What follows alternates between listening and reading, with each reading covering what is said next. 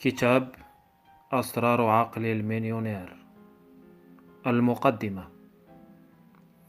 كثيرا ما يصاب الناس بالذهول في بداية ندواتي.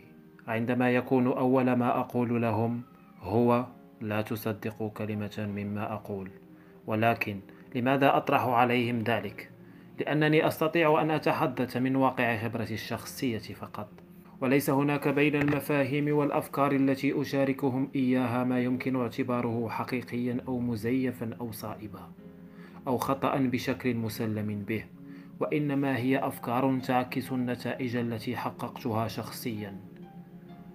وكذلك النتائج الباهرة التي رأيتها في حياة الآلاف والآلاف من تلاميذي وعلى الرغم من أنني أقول ذلك إلا أنني أؤمن أنك لو استخدمت المبادئ التي تتعلمها من هذا الكتاب فإنك ستقوم بتغيير حياتك بالكامل. فلا تكتفي بقراءة هذا الكتاب ولكن قم بدراسته كما لو كانت حياتك تتوقف عليه. ثم قم بتطبيق هذه المبادئ على نفسك. وما ينجح منها استمر في تطبيقه وما لا ينجح منها فإن لك مطلق الحرية في إلقائه أدراج الرياح. أعلم أن ما سأقوله الآن يبدو رأيا متحيزا ولكن عندما يتعلق الأمر بالمال فهذا الكتاب ربما يكون أهم كتاب يمكنك قراءته على الإطلاق. وأعلم أن هذا يعد تصريحا جريئا ولكن هذا الكتاب يوفر تلك الحلقة المفقودة بين رغبتك في النجاح وإحراز ذلك النجاح. ولعلك قد اكتشفت الآن أن هاتين العبارتين تمثلان عالمين مختلفين تماما. ولا شك أنك قد قرأت كتبا أخرى واستمعت إلى شرائط كاسيت أو أسطوانات مدمجة أو ذهبت إلى ندوات تدريبية أو تعلمت الكثير من برامج مثل كيف تصبح غنيا في مجال العقارات أو أسواق الأسهم أو المشروعات. ولكن ماذا حدث؟ بالنسبة للغالبية من الناس لم يحدث شيء مجرد عاصفة قصيرة من الحماس تجتاحهم. ثم يعودون كل بعدها إلى نقطة الصفر. وأخيرا هناك إجابة. وهي بسيطة للغاية وتشبه القانون الذي لا يمكن التحايل عليه. وملخص ذلك القانون هو إن لم يكن عقلك الباطن مخططك المالي قد صمم لكي ينجح فإن كل ما تتعلمه وكل ما تعرفه وكل ما تفعله لن يحدث أي فارق. وخلال صفحات هذا الكتاب سوف نشرح لك كيف أن بعض الناس قد قدر لهم أن يكونوا أغنياء وأن هناك آخرين قد قدر لهم أن يعيشوا في كفاح إلى الأبد. وسوف تتفهم الأسباب الأساسية للنجاح الكامل والنجاح المتوسط أو للفشل المالي. ثم ستبدأ في تغيير مستقبلك المالي نحو الأفضل. وسوف تفهم كيف أن الطفولة تؤثر في تشكيل تصوراتنا المالية وكيف أن هذه التأثيرات من الممكن أن تقود إلى أفكار هدامة وعادات محبطة. وسوف نطلعك على تصريحات قوية. ستساعدك على استبدال طرق تفكيرك غير المفيدة بملفات ثروة عقلية حتى يمكنك أن تفكر وتنجح كما يفعل الأغنياء. وسوف تتعلم أيضا استراتيجيات عملية أو ما يطلق عليها طرق الخطوة المتدرجة من أجل زيادة دخلك وبناء الثروة. وفي الجزء الأول من هذا الكتاب سوف نشرح كيف أن كلا منا محدد في تفكيره وتصرفاته فيما يتعلق بالأموال وسوف نشرح في إيجاز أربع استراتيجيات أساسية من أجل إعادة صياغة مخططاتنا العقلية للحصول على المال. وفي الجزء الثاني سوف نفحص الفروق المتباينة في طريقة تفكير الأغنياء وأبناء الطبقة المتوسطة والفقراء. وسوف نقدم سبعة عشر موقفا وتصرفا يمكنك اتباعها من أجل إحداث تغيير نهائي في حياتك المالية. وخلال صفحات هذا الكتاب سوف أشارككم بعض الأمثلة من بين آلاف الخطابات والرسائل الإلكترونية التي تسلمتها من الطلبة الذين حضروا الندوة المكثفة لعقلية المليونير وتوصلوا إلى نتائج مبهرة في حياتهم. إذا ما هي خبراتي؟ ومن أين أتيت؟ وهل كنت ناجحا طيلة حياتي؟ يا ليت. مثل الكثيرين منكم كان لدي افتراض وجود الكثير من الإمكانيات الكامنة التي لم أكن أعرف الكثير عن كيفية استغلالها. ولقد قرأت كل الكتب واستمعت إلى كثير من أشرطة الكاسيت وذهبت إلى كل ما استطعت حضوره من الندوات. ولقد أردت فعلا وبصدق أن أكون ناجحا مع أنني لم أكن أعرف بالتحديد لماذا أردت ذلك.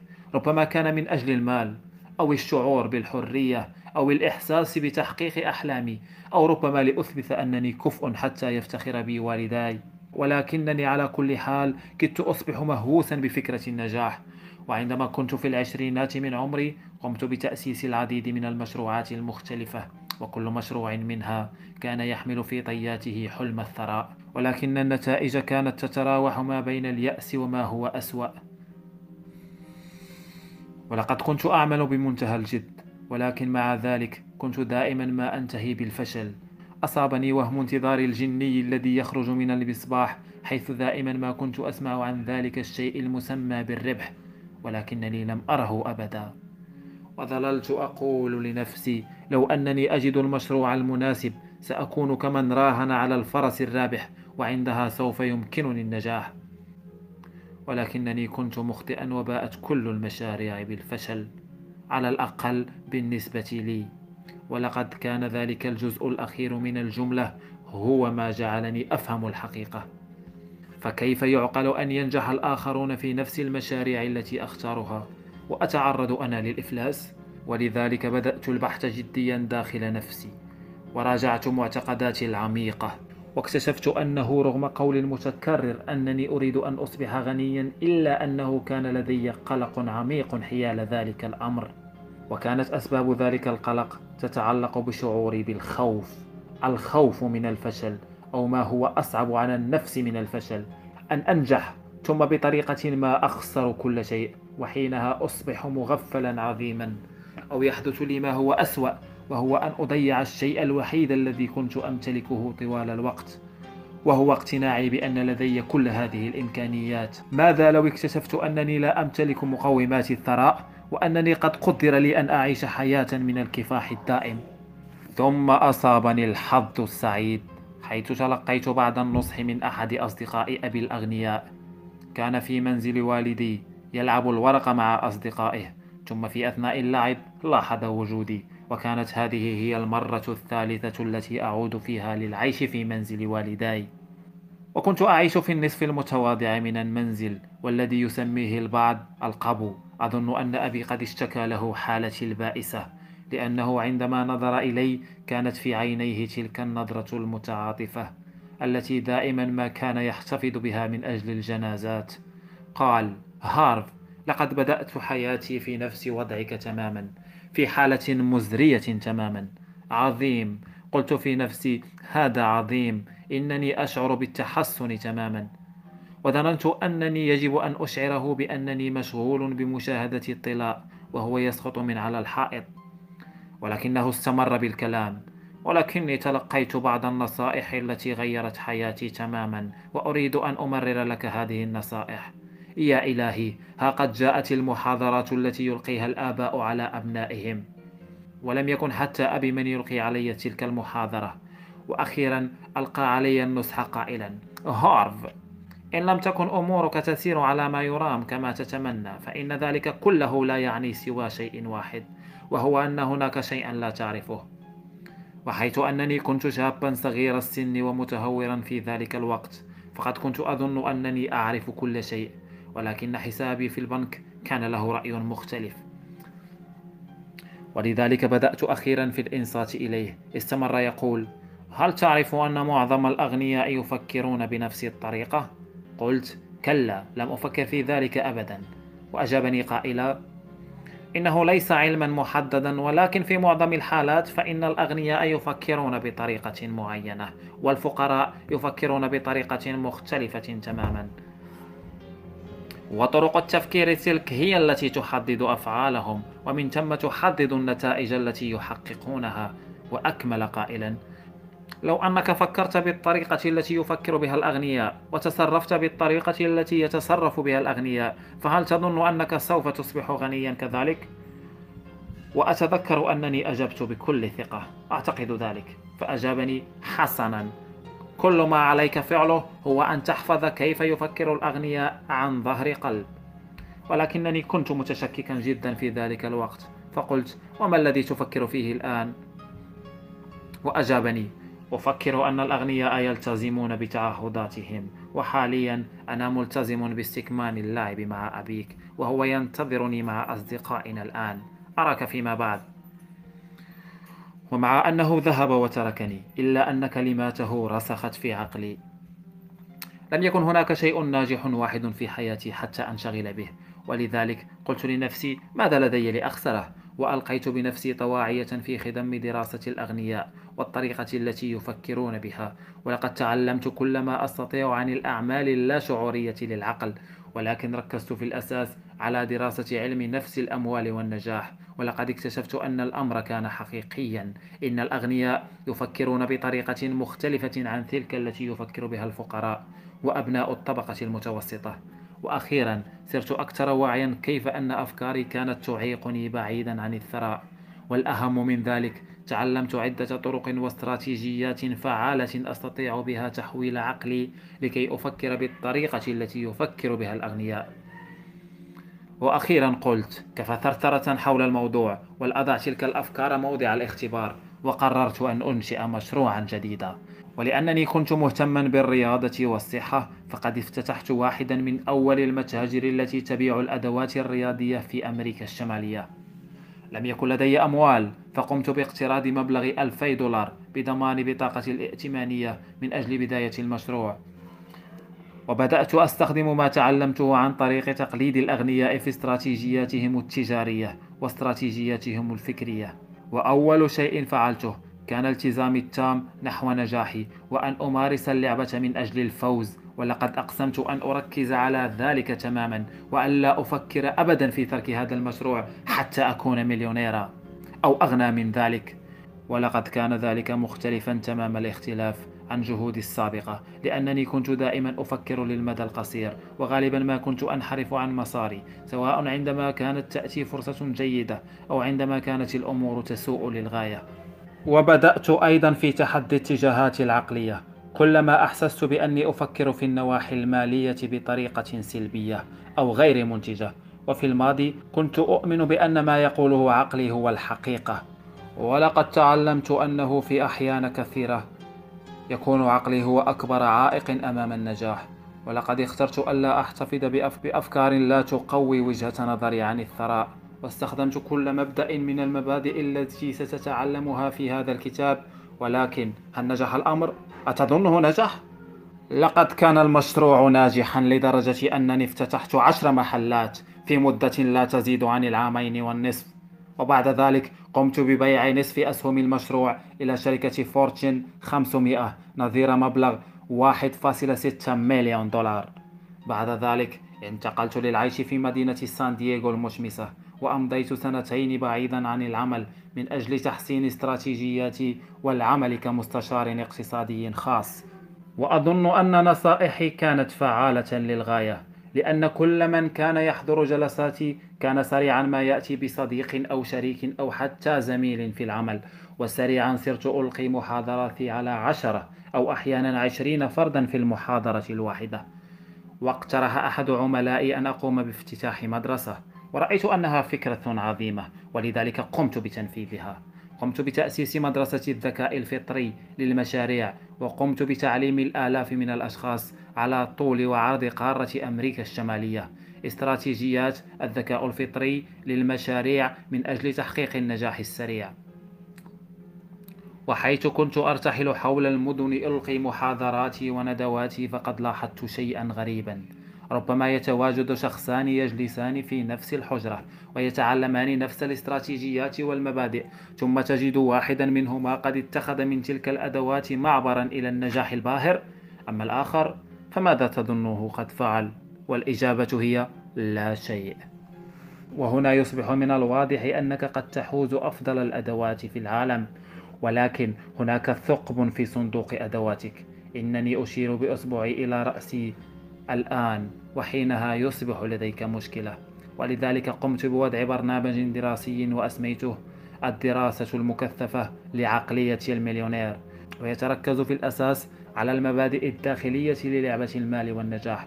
وعندما جمعت بين أساسيات اللعبة الداخلية صندوق الأدوات وبين مبادئ اللعبة الخارجية الأدوات صارت النتائج التي حصل عليها الجميع باهرة وهذا ما سنتعلمه في هذا الكتاب.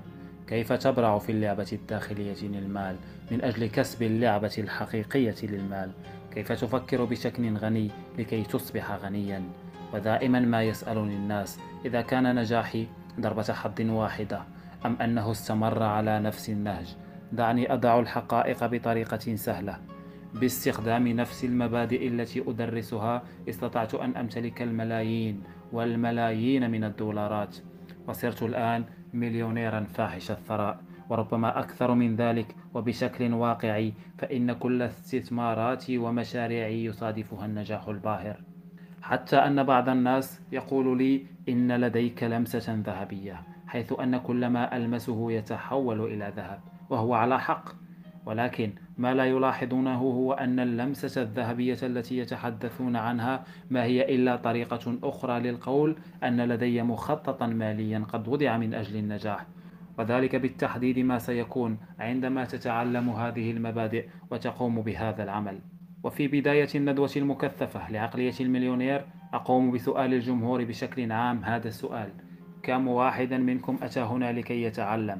وهو سؤال خداعي إلى حد ما. لأنه وكما قال المؤلف جورج بيلينغ إن الأشياء التي لا نعرفها ليست هي ما يعوقنا عن النجاح ولكنها تلك الأشياء الخاطئة التي نعرفها هي التي تمثل أكبر العراقيل أمامنا. هذا الكتاب لا يتعلق بشكل كبير بالتعلم بقدر ما يتعلق بعدم التعلم. إنه من الضروري أن تدرك كيف أن طرقك القديمة في التفكير والتصرف هي ما وصل بك إلى حيث أنت الآن. وإن كنت غنيا وسعيدا بالفعل فهذا أمر جيد. ولكن إن لم تكن كذلك فأنا أدعوك إلى أن تفكر في بعض الاحتمالات التي لن تجد لها مكانا داخل عقلك. لو كنت تظن أن طبقة تفكيرك الآن هي الحق أو على الأقل مناسبة لك ومع كل هذا فإني أقترح عليك ألا تصدق كلمة مما أقول وأريدك أن تجرب تلك المفاهيم في حياتك وأن تثق في الأفكار التي أقدمها ولكن ليس لكونك تعرفني شخصيا ولكن لأن الآلاف والآلاف من الناس تغيرت حياتهم نتيجة للمبادئ التي يحويها هذا الكتاب. وبمناسبة الحديث عن الثقة فقد ذكرني ذلك بواحدة من القصص المفضلة لدي إنها قصة رجل كان يمشي على حافة جرف ثم تعثر وسقط فجأة ولكن لحسن حظه أمسك في نسوء صخري وتعلق بها وظل متعلقا لفترة وأخيرا صرخ أهناك من يساعدني في أعلى الجبل؟ ولم يجب أحد وظل يردد سؤاله مرات ومرات أهناك من يساعدني في أعلى الجبل؟ وأخيرا رد عليه صوت قوي أنا جني ويمكنني أن أساعدك فقط اترك الحافة وضع ثقتك بي بعدها صار الرجل يصرخ هل هناك أحد غير الجني هذا يمكنه مساعدتي؟ هل هناك أحد غير هذا الجني يمكنه مساعدتي؟ والدرس هنا بسيط للغاية. إذا أردت أن تنتقل إلى مستوى أفضل في الحياة فيجب أن تكون مستعدا للتخلي عن بعض طرق تفكيرك القديمة وأن تتبنى طرقا جديدة. وفي النهاية سوف تتحدث النتائج عن نفسها.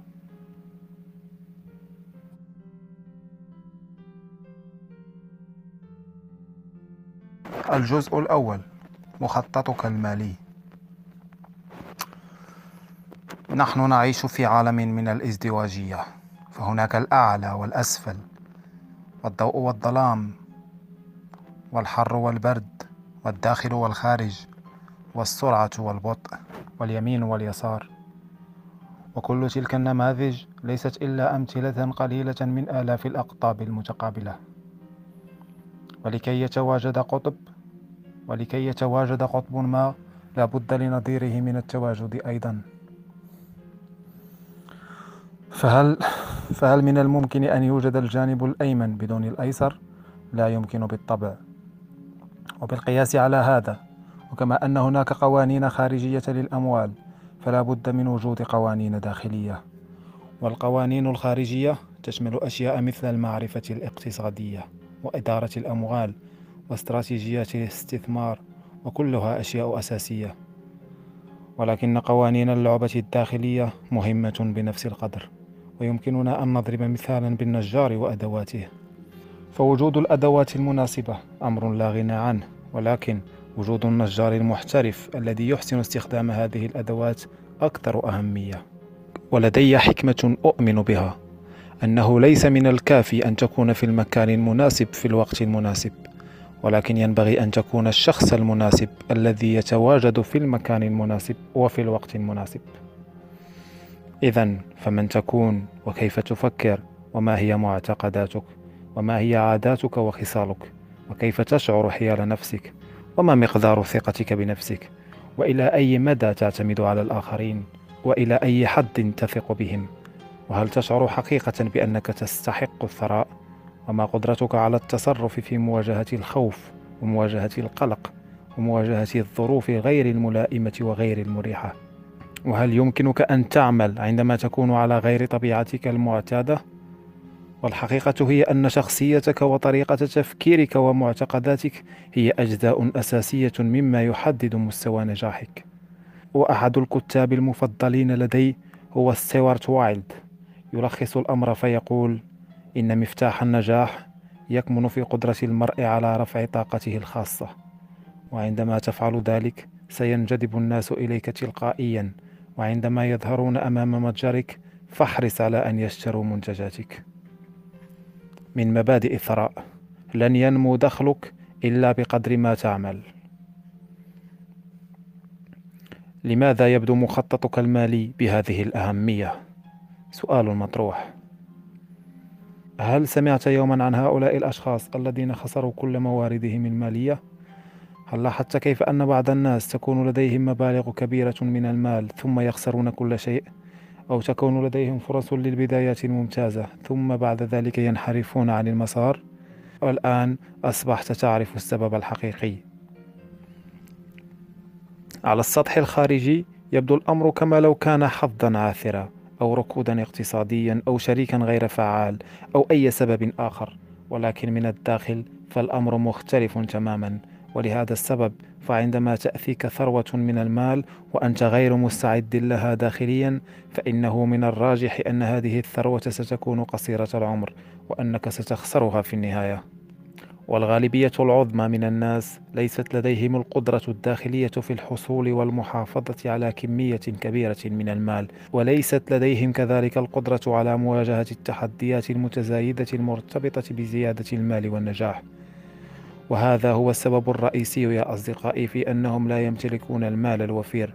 وأفضل مثال على ذلك هم الرابحون بجوائز اليانصيب. ولقد أظهرت البحوث مرة بعد مرة أنه مهما كان حجم الجائزة التي يربحها هؤلاء الأشخاص فإنهم دائما ما يرجعون إلى وضعهم المالي الأول وهو مبلغ المال الذي يمكنهم التصرف فيه بحرية. وعلى الجانب الآخر فإن عكس ذلك يحدث مع أصحاب الملايين الذين يبدأون من الصفر. هل لاحظت كيف أنه عندما يخسر العصاميون من أصحاب الملايين أموالهم فإنهم يسترجعون ذلك المال في زمن قصير نسبيا؟ ويعد دونالد ترامب مثالا جيدا. فقد كان ترامب يملك الملايين ثم خسر كل شيء. وبعد عامين أو أكثر استعاد كل أملاكه وأكثر منها. ولماذا تحدث هذه الظاهرة؟ لأنه حتى إن خسر العصاميون من أصحاب الملايين أموالهم فإنهم لا يخسرون أبدا أهم عامل من عوامل نجاحهم عقلية المليونير لديهم وفي حالة دونالد ترامب كانت عقلية الملياردير هل لاحظت كيف أن دونالد ترامب لم يكتفي يوما بأن يكون مجرد مليونير؟ لو كان لدى دونالد ترامب ممتلكات بقيمة مليون دولار فقط فكيف تظنه كان سيشعر حيال نجاحه المالي؟ معظم الناس سيتفقون على أنه كان سيشعر كأنه مفلس وكأنه فاشل ماليا. وهذا لأن ميزان الحرارة المالية الخاص بدونالد ترامب قد تم ضبطه للإحساس بالمليارات وليس مجرد الملايين. أما ميزان الحرارة المالية لمعظم الأشخاص فإنه يتم ضبطه للإحساس بالآلاف وليس بالملايين من الدولارات. وهناك بعض الأشخاص يتمتعون بميزان حرارة مالي يحس بالمئات وليس بالآلاف وآخرون لا يحس ميزانهم المالي إلا بالعدد الصفر وهم متجمدون في موقفهم وليس لديهم أي تفسير لذلك. والحقيقة هي أن معظم الناس لا يصلون أبدا إلى الاستغلال الكامل لطاقاتهم الكامنة. إن معظم الناس غير ناجحين والبحوث تشير إلى أن 80% من الأفراد لن ينالوا أبدا الحرية المالية كما يتمنونها. وأن 80% من الأفراد لن يدعوا أبدا أنهم سعداء بشكل حقيقي والسبب بسيط للغاية. معظم الناس يمرون بحالة من اللاوعي. إنهم يدورون في عجلة الحياة وهم شبه نيام. إنهم يعملون ويفكرون على مستوى سطحي من الحياة بناء على ما يمكنهم رؤيته فقط. إنهم سجناء بذلك الجانب الظاهر من العالم. إن الجذور هي التي تنتج الفاكهة. تخيل شجرة ودعنا نفترض أن تلك الشجرة تمثل شجرة الحياة وفوق هذه الشجرة هناك فاكهة وفي الحياة نحن نطلق على هذه الفاكهة لقب النتائج.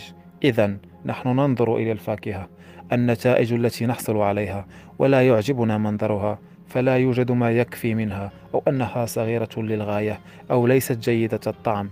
إذا ما الذي نفعله؟ إن معظمنا يولي مزيدا من الاهتمام بالفاكهة وأقصد النتائج ولكن ما الذي ينتج هذه الفاكهة في الواقع؟ إنها البذور والجذور هي من تنتج تلك الفاكهة إن ما يوجد أسفل الأرض هو ما ينتج ما فوق الأرض إن غير الظاهر هو الذي ينتج الظاهر ولكن ماذا يعني هذا؟ إنه يعني أنك إذا أردت تغيير الفاكهة فعليك أن تقوم أولا بتغيير الجذور. إذا أردت أن تغير ما هو ظاهر ومرئي فعليك أن تغير ما هو مختف وغير مرئي. من مبادئ الثراء إذا أردت تغيير الفاكهة فعليك أن تقوم أولا بتغيير الجذور. إذا أردت أن تغير ما هو مرئي فعليك أن تغير ما هو غير مرئي. بعض الناس يقولون أنه لكي تصدق يجب أن ترى. وسؤالي إلى هؤلاء الناس هو لماذا تتعبون أنفسكم وتدفعون فاتورة الكهرباء؟ رغم أنك لا تستطيع رؤية الطاقة الكهربائية إلا أنك بالطبع تستطيع التعرف عليها واستخدامها. وإن كان لديك شك في وجود الكهرباء فقم بوضع أصبعك في القابس الكهربائي وأنا أضمن لك أن شكك سوف يختفي سريعا. ومن واقع خبراتي فإن ما لا تراه في هذا العالم هو أقوى بكثير مما يمكنك رؤيته وربما تتفق أو لا تتفق مع هذه العبارة. ولكن أن يصل بك الأمر إلى عدم تطبيق هذا المبدأ في حياتك فلا بد أنك تعاني. ولكن لماذا؟ لأنك بهذا الشكل تعارض قوانين الطبيعة والتي بمقتداها يقوم ما هو تحت الأرض بإنتاج ما هو فوق الأرض. وإن ما هو غير مرئي ينتج ما هو مرئي. ونحن كبشر جزء من الطبيعة ولسنا فوقها. وبالتالي فعندما نتماشى مع قوانين الطبيعة ونركز عملنا على جذورنا عالمنا الداخلي فإن حياتنا تسير بنجاح وعندما نخالف الطبيعة فهنا تصبح الحياة أكثر صعوبة. ولكن وفي كل غابة وكل مزرعة وكل حديقة في هذه الأرض تجد المبدأ ذاته وهو أن ما يوجد أسفل الأرض ينتج ما يوجد فوق الأرض. ولهذا فإن تركيز اهتمامك على الفاكهة التي نضجت بالفعل هو أمر غير مجد. إنك لا تستطيع أن تغير أي شيء في الفاكهة التي تتدلى فوق الشجر ولكنك تستطيع على كل حال أن تغير من فاكهة المستقبل.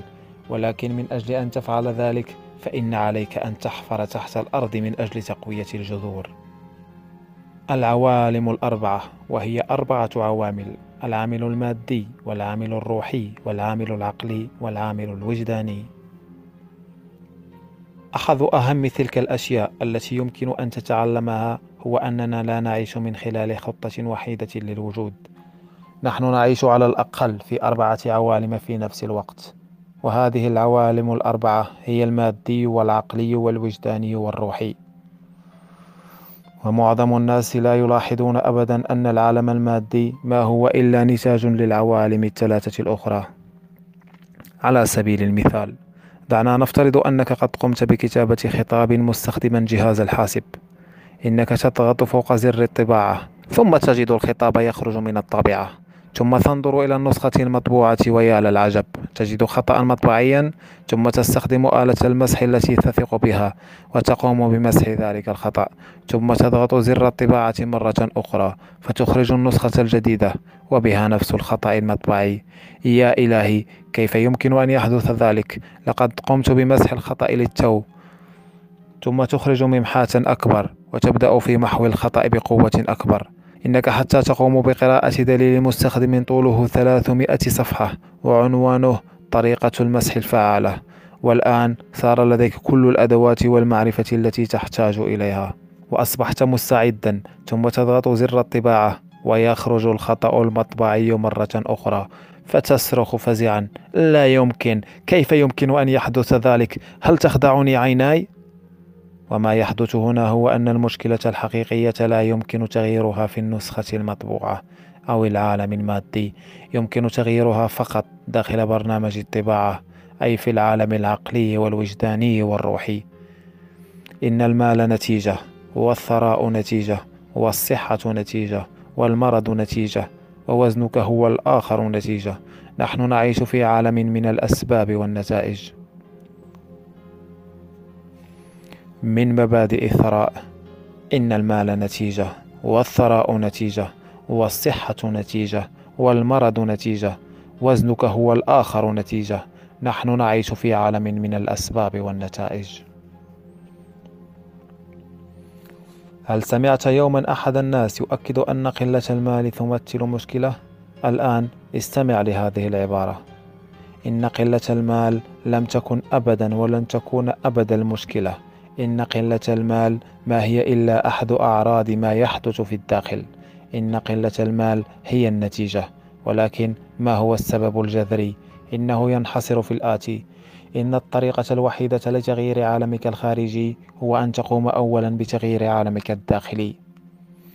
أيا كانت النتائج التي تحصل عليها سواء كانت غنية أم فقيرة جيدة أم سيئة إيجابية أم سلبية؟ فعليك دوما أن تتذكر أن عالمك الخارجي ما هو إلا انعكاس لعالمك الداخلي. وإن كانت الأمور لا تسير بخير في حياتك الخارجية فإن سبب ذلك هو أن الأمور لا تسير بخير في حياتك الداخلية.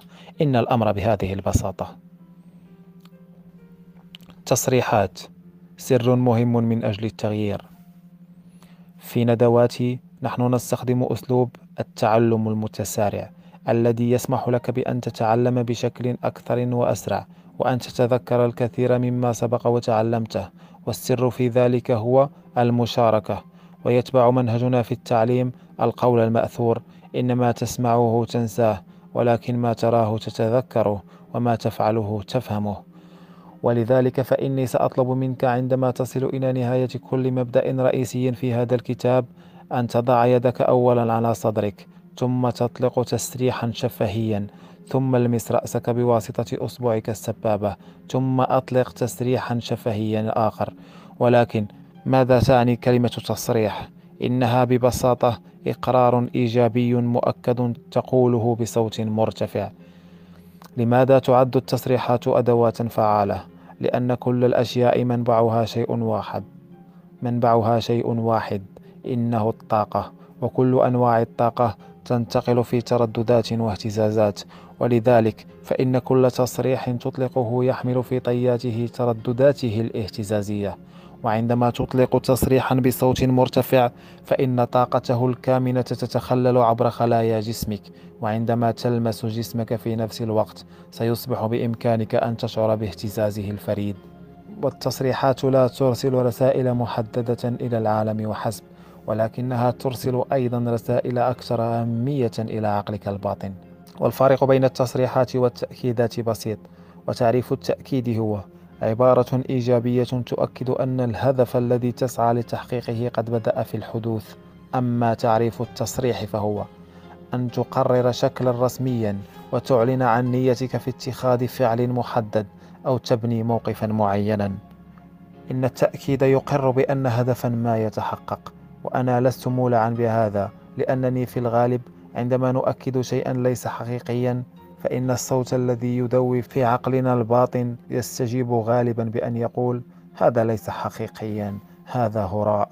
على الجانب الآخر فإن التصريح لا يخبر بأن شيئا ما حقيقي إنما هو يقر بأن لدينا اتجاها نحو أن نفعل شيء ما أو أن نكون شيئا ما وهذا الوضع يتقبله عقلنا الباطن.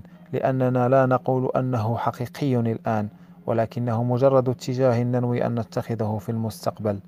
والتصريح حسب تعريفه هو أيضا شيء رسمي. إنه بيان رسمي يرسل طاقة ما إلى الكون وعبر جسدك. وهناك كلمة أخرى في التعريف على جانب كبير من الأهمية وهي كلمة الفعل. يجب عليك أن تقوم بكل الأفعال الضرورية من أجل أن تتحول نيتك إلى واقع. وأنا أنصحك بأن تطلق تصريحاتك بصوت مرتفع كل صباح وكل مساء وإطلاق التصريحات في أثناء وقوفك أمام المرآة. سوف يسرع من العملية بشكل أكبر. والآن يجب أن أعترف أنه عندما سمعت بكل هذه الموضوعات للمرة الأولى قلت على الفور لا يمكن. إن كل هذا الهراء الخاص بالتصريحات هو أكثر مما يمكنني فعله. ولكن لأنني كنت مفلسا في هذا الوقت فلقد قررت أن أجرب الأمر وكنت أقول ما هو أسوأ ما يمكن أن يحدث. ثم بدأت في تنفيذ الأمر والآن أصبحت غنيا ولا أظن الأمر سيمثل مفاجأة إذا قلت أنني أؤمن بأن التصريحات لها تأثير حقيقي. وفي الحالتين أفضل أن أكون غنيا ومغفلا على أن أكون فقيرا وسليم العقل. وماذا عنك؟ تصريح. انتهينا من ذلك فإنني أدعوك إلى أن تضع يدك فوق صدرك وأن تردد الآتي إن عالمي الداخلي هو الذي ينتج عالمي الخارجي والآن المس رأسك وقل أنا لدي عقلية المليونير. وكمكافأة خاصة إذا ذهبت إلى موقعنا الإلكتروني millionairemindbook.com ثم قمت بالنقر فوق free book bonus.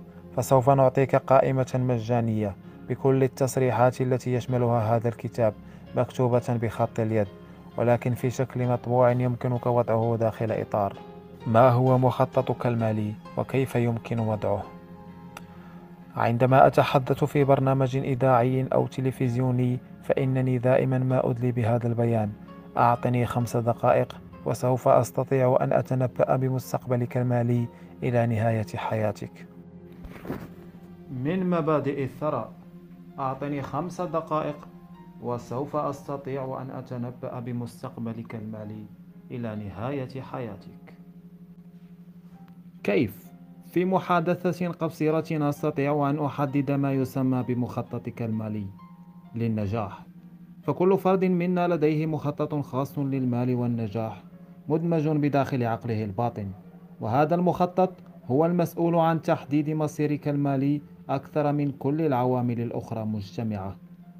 ولكن ماذا يعني المخطط المالي؟ كمثال توضيحي دعنا نتخيل تخطيطا لمنزل وهو يمثل خطة معدة مسبقا أو تصميما هندسيا لهذا المنزل تحديدا. وعلى نفس القياس فإن مخططك المالي يعني ببساطة برنامجا أو طريقة معدة مسبقا تخص علاقتك بالمال. وأريد أن أقدم لكم معادلة مهمة للغاية وهي كيف يمكنك أن تصنع لنفسك واقعك وثروتك؟ والكثير من الأساتذة المعروفين في حقل الإمكانات الإنسانية قد استخدموا تلك المعادلة كأساس يبنون عليه دروسهم وهي تسمى عملية التوضيح وهي كالآتي. الأفكار تؤدي إلى المشاعر والمشاعر تؤدي إلى الأفعال وهذا يساوي النتائج. من مبادئ الثراء. الأفكار تؤدي إلى مشاعر المشاعر تؤدي إلى أفعال والأفعال تؤدي إلى نتائج. إن مخططك المالي يتكون من مزيج من أفكارك ومشاعرك وأفعالك في حلبة المال. إذا فكيف سيوضع مخططك المالي؟ الإجابة بسيطة. إن مخططك المالي يتكون في الأساس من المعلومات أو البرمجة التي تلقيتها في الماضي وخاصة وأنت طفل صغير. فما هي المصادر الأولية التي تولت عملية البرمجة أو التوجيه؟ بالنسبة لمعظم الناس تشمل القائمة الآباء والإخوة والأصدقاء. وأصحاب السلطة مثل المدرسين ورجال الدين والمصادر الإعلامية والثقافية. دعنا نتكلم عن الثقافات المختلفة. أليس صحيحا أن بعض الثقافات لديها طرق معينة في التفكير والتعامل مع الأموال؟ بينما توجد ثقافات أخرى لديها تعامل مختلف تماما أتظن أن الطفل يخرج من رحم أمه ويولد معه موقفه من المال أم تظن أن الطفل يتعلم كيف يتعامل مع المال؟ نعم هذا صحيح إن كل طفل يتم تعليمه كيف يفكر ويتصرف فيما يتعلق بالمال وهذه الحقيقة تشملك وتشملني وتشمل الناس جميعا. إنك قد تم تعليمك كيف تفكر وكيف تتصرف حينما يتعلق الأمر بالمال. وذلك التعليم صار هو التوجيه الذي سيصبح فيما بعد هو تلك الاستجابة الأوتوماتيكية التي تتحكم بك حتى نهاية حياتك. إلا إذا قمت بالتدخل وإعادة تكوين الملفات المالية داخل عقلك. وهذا ما سنفعله بالتحديد في هذا الكتاب. وهذا ما نفعله مع آلاف الناس كل عام بشكل أعمق وأكثر استقرارا في الندوة التي أجريتها والتي كانت تحت عنوان عقلية المليونير ولقد ذكرنا من قبل أن الأفكار تقود إلى المشاعر وأن المشاعر تقود إلى الأفعال وأن الأفعال تقود إلى النتائج وهنا يبرز سؤال مثير من أين تأتي أفكارك؟ لماذا بشكل مختلف عن الشخص الذي يجلس جوارك؟ إن الأفكار تأتي من ملفات المعلومات الموجودة داخل خزانات حفظ المعلومات داخل عقلك. إذا من أين تأتي هذه المعلومات؟ إنها تأتي من البرمجة التي تمت في الماضي. نعم هذا صحيح. إن التوجيه المسبق هو الذي يحدد كل الأفكار التي تقفز إلى عقلك. ولذلك غالبا ما يشيرون إلى تلك الظاهرة باسم العقل الموجه. ولكن ولكي نعكس هذا المفهوم الذي توصلنا إليه يمكننا أن نعيد صياغة عملية التوضيح لتصبح على النحو التالي. إن توجيهك يقود إلى أفكارك وأفكارك تقود إلى مشاعرك ومشاعرك تقود إلى أفعالك وأفعالك تقودك إلى نتائجك. ولهذا وكما يحدث في الحاسب الشخصي فإنه عندما تقوم بتغيير البرمجة فإنك تتخذ الخطوة الأولى الضرورية نحو تغيير نتائجك. إذا كيف يتم توجيهنا؟ يتم توجيهنا بثلاث طرق أولية في كل جانب من جوانب الحياة بما فيها المال وهي التوجيه الشفوي. ما الذي سمعته عندما كنت صغيرا؟ التقليد. ماذا رأيت عندما كنت صغيرا؟ الأحداث الخاصة. ما التجارب التي مرت بك وأنت صغير؟ من المهم جدا أن نتفهم هذه الطرق الثلاثة للتوجيه. ولذلك دعنا نحاول فهم كل منها على حدة. وفي الجزء الثاني من هذا الكتاب سوف نتعلم كيف تعيد توجيه نفسك من أجل النجاح والثراء. التأثير الأول التوجيه الشفوي. دعنا نبدأ مع التوجيه الشفوي. ما الذي سمعته عن المال وعن الثراء وعن الأغنياء عندما كنت في مرحلة النمو؟ هل سمعت يوما عبارات مثل المال هو أصل كل الشرور ادخر أموالك من أجل يوم عسير. إن الأغنياء طماعون إن الأغنياء مجرمون. إن الثراء نقمة. يجب أن تعمل بجد لكي تحصل على المال. إن المال لا ينمو فوق الشجر. لا يمكن أن تكون غنيا وصاحب مبادئ روحية. إن المال لا يشتري السعادة. إن المال يشتري كل شيء. إن الأغنياء يزدادون غنى والفقراء يزدادون فقرا. هذا الشيء ليس لأمثالنا من الفقراء. لا يمكن أن يصبح الجميع أغنياء. لا يوجد ما يكفي من المال. والعبارة المشؤومة لا يمكننا أن نتحمل ثمن هذا الشيء. وفي منزل عائلتي كنت كلما طلبت مالا من أبي أجده يصرخ قائلا أتظنني مصنوعا من المال؟ وكنت أستجيب له مازحا وأقول ليس هذا كان حقيقيا. كنت سآخذ منك ذراعا أو يدا أو حتى أصبعا ولكنه لم يضحك أبدا. وهنا تكمن المشكلة. إن كل هذه العبارات التي سمعتها عن المال وأنت صغير تظل داخل عقلك الباطن كجزء من المخطط الذي يدير حياتك المالية. إن التوجيه الشفهي شديد الأهمية. وعلى سبيل المثال فعندما كان ابني جيسي في الثالثة من عمره جرى إلي مسرعا ثم قال بحماس أبي هيا نذهب لكي نشاهد فيلم السلاحف النينجا إنه يعرض في دار عرض قريبة منا. وتعجبت كثيرا كيف أن هذا الطفل الذي ما زال يتعلم المشي يعرف كل هذه المعلومات عن جغرافيا المكان. وجاءتني الإجابة بعد عدة ساعات على هيئة إعلان عن فيلم يعرض في التلفاز وفي نهاية الإعلان توجد العبارة المعتادة الآن يعرض قريبا من منزلك. مثال آخر على قوة التوجيه الشفهي. جاء على يد أحد المشاركين في ندوة عقلية المليونير. لم يكن لدى ستيفن أي مشكلة في كسب المال. إنما كانت مشكلته في المحافظة عليه. في الوقت الذي جاء فيه ستيفن للاشتراك في الندوة كان يكسب ما يزيد عن 800 ألف دولار سنويا. وكان على هذه الحال ما يقرب من تسع سنوات. ومع هذا كان يعيش على خط الفقر لأنه بطريقة ما كان ينفق كل ماله.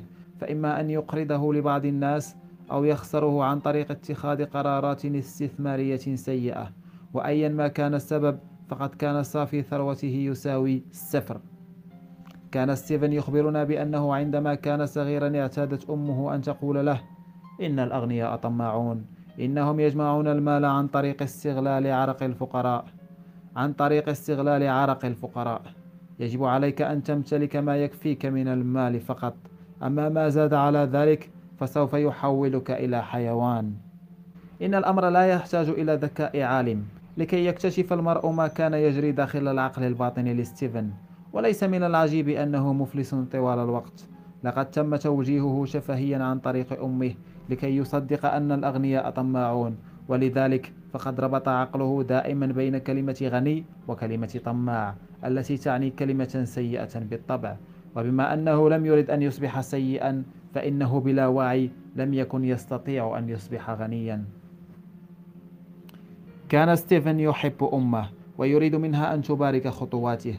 ومن الواضح وبناء على معتقداتها فإنه لو صار غنيا ما كانت أمه لتبارك ذلك. ولهذا فإن الطريقة الوحيدة للحصول على مباركة أمه كانت في أن يتخلص من المال الزائد عن حاجته حتى لا يصبح حيوانا. وربما تظن الآن أنه عندما تضطر للاختيار بين أن تصبح غنيا وأن تحصل على مباركة أمك أو أي شخص قريب منك فإنك كمعظم الناس سوف تختار أن تصبح غنيا. ولكن الأمر ليس بهذه البساطة. إن العقل لا يعمل بهذه الطريقة. فبالطبع يبدو الثراء هو الاختيار المنطقي ولكن عندما يضطر العقل الباطن إلى أن يختار بين المشاعر المتأصلة وبين المنطق فإن المشاعر هي التي تفوز دائما. من مبادئ الثراء عندما يضطر العقل الباطن إلى أن يختار بين المشاعر المتأصلة والمنطق فإن المشاعر هي التي تفوز دائما. دعونا نعود إلى قصة ستيفن في أقل من عشر دقائق. في حلقة التدريس وباستخدام بعض الطرق التجريبية شديدة الفعالية فقد تغير المخطط المالي الخاص بستيفن تغييرا عظيما. وفي مدة عامين فقط تغير حال ستيفن من حالة الإفلاس حتى صار مليونيرا. وفي أثناء الحلقات الدراسية بدأ ستيفن يتفهم أن تلك المعتقدات غير الداعمة كانت تخص أمه ومطابقة للتوجيه الذي تعرضت له في صغرها. وليست معتقداته هو. ثم تقدمنا خطوة أخرى إلى الأمام وساعدناه على أن يضع استراتيجية يستطيع عن طريقها ألا يفقد موافقة أمه وأن أصبح غنيا. لقد كان الأمر بسيطا. كانت أمه تحب هاواي ولذلك استثمر ستيفن أمواله في مجمع سكني يطل على الشاطئ في مدينة هاواي وأرسل أمه إلى هناك طيلة الشتاء. كانت تشعر أنها في الجنة وكان هو يشعر نفس الشعور. أولا صارت أمه تحب كونه غنيا وتخبر جميع الناس عن كرمه معها. وثانيا كان يستطيع أن يهرب من التعامل معها لمدة ستة أشهر. يا لها من خطة عبقرية. وفي حياتي الخاصة وبعد بداية بطيئة تحسنت أحوالي فيما يخص المشروعات التي كنت أنشئها. ولكنني لم أحقق أبدا أي أموال في مجال الأسهم والسندات. وعندما أصبحت مدركا لمخطط المالي تذكرت أنني عندما كنت صغيرا كنت أرى أبي يجلس في كل يوم بعد العمل على مائدة العشاء وفي يده جريدة ثم يبدأ في قراءة صفحة البورصة والأسهم. ثم يضرب الطاولة بيده صارخا تلك الأسهم اللعينة ثم يظل لمدة نصف ساعة يثرثر كيف أن نظام البورصة بالكامل نظام متخلف وكيف أن المرء قد يصيبه الحظ الحسن في اليناصيب خيرا مما قد يصيبه في بورصة الأسهم.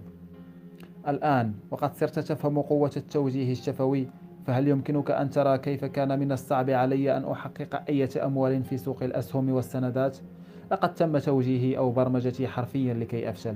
لقد تمت برمجتي أن أختار بلا وعي تلك الأسهم الخاسرة في الوقت الغير المناسب بالسعر غير المناسب. ولكن لماذا؟ حتى أقوم بلا وعي بالتصديق على ما يقوله مخطط المالي وهو أن الأسهم شيء فاشل. وكل ما يمكنني أن أقوله هو أنني عندما قمت بالتخلص من تلك الحشائش المسمومة من داخل حديقتي المالية بدأت تنهمر الفاكهة المتدفقة. وعلى أرض الواقع فإنه في اليوم التالي لإعادة توجيه نفسي بدأت الأسهم التي أختارها ترتفع أسعارها. ولقد استمر نجاحي في مجال الأسهم بعد ذلك بشكل منقطع النظير. إن الأمر يبدو غريبا بشكل لا يصدق. ولكن عندما تفهم حقيقة كيف يعمل المخطط المالي فإن الأمر سيبدو في غاية الوضوح. ومرة أخرى إن التوجيه الموجود في اللاوعي هو الذي يحدد تفكيرك. وتفكيرك يحدد قراراتك. وقراراتك تحدد أفعالك. وأفعالك في النهاية هي التي تحدد نتائجك. هناك أربعة عناصر مهمة من أجل التغيير وكل عنصر منها ضروري من أجل إعادة برمجة مخططك المالي. هي عوامل بسيطة ولكنها غاية في الخطورة. إن العامل الأول لإحداث التغيير هو الإدراك فلا يمكنك أن تغير شيئا لا تدرك وجوده. والعامل الثاني للتغيير هو التفهم فإنك عندما تتفهم من أين تنبع طريقة تفكيرك فحينها تستطيع أن تدرك أنها يجب أن تأتي من خارجك. والعامل الثالث للتغيير هو الانفصال. فما إن تدرك أن طريقة التفكير هذه لا تخصك حينها تستطيع أن تفصل نفسك عنها وتختار في الوقت نفسه إما أن تحتفظ بها أو تتخلى عنها. وهذا بناء على ما أنت فيه الآن وما تريد أن تكونه غدا. ويمكنك أن تراقب طريقة التفكير هذه وأن تراها على حقيقتها مجرد ملف من المعلومات تم تخزينه في عقلك منذ زمن بعيد جدا.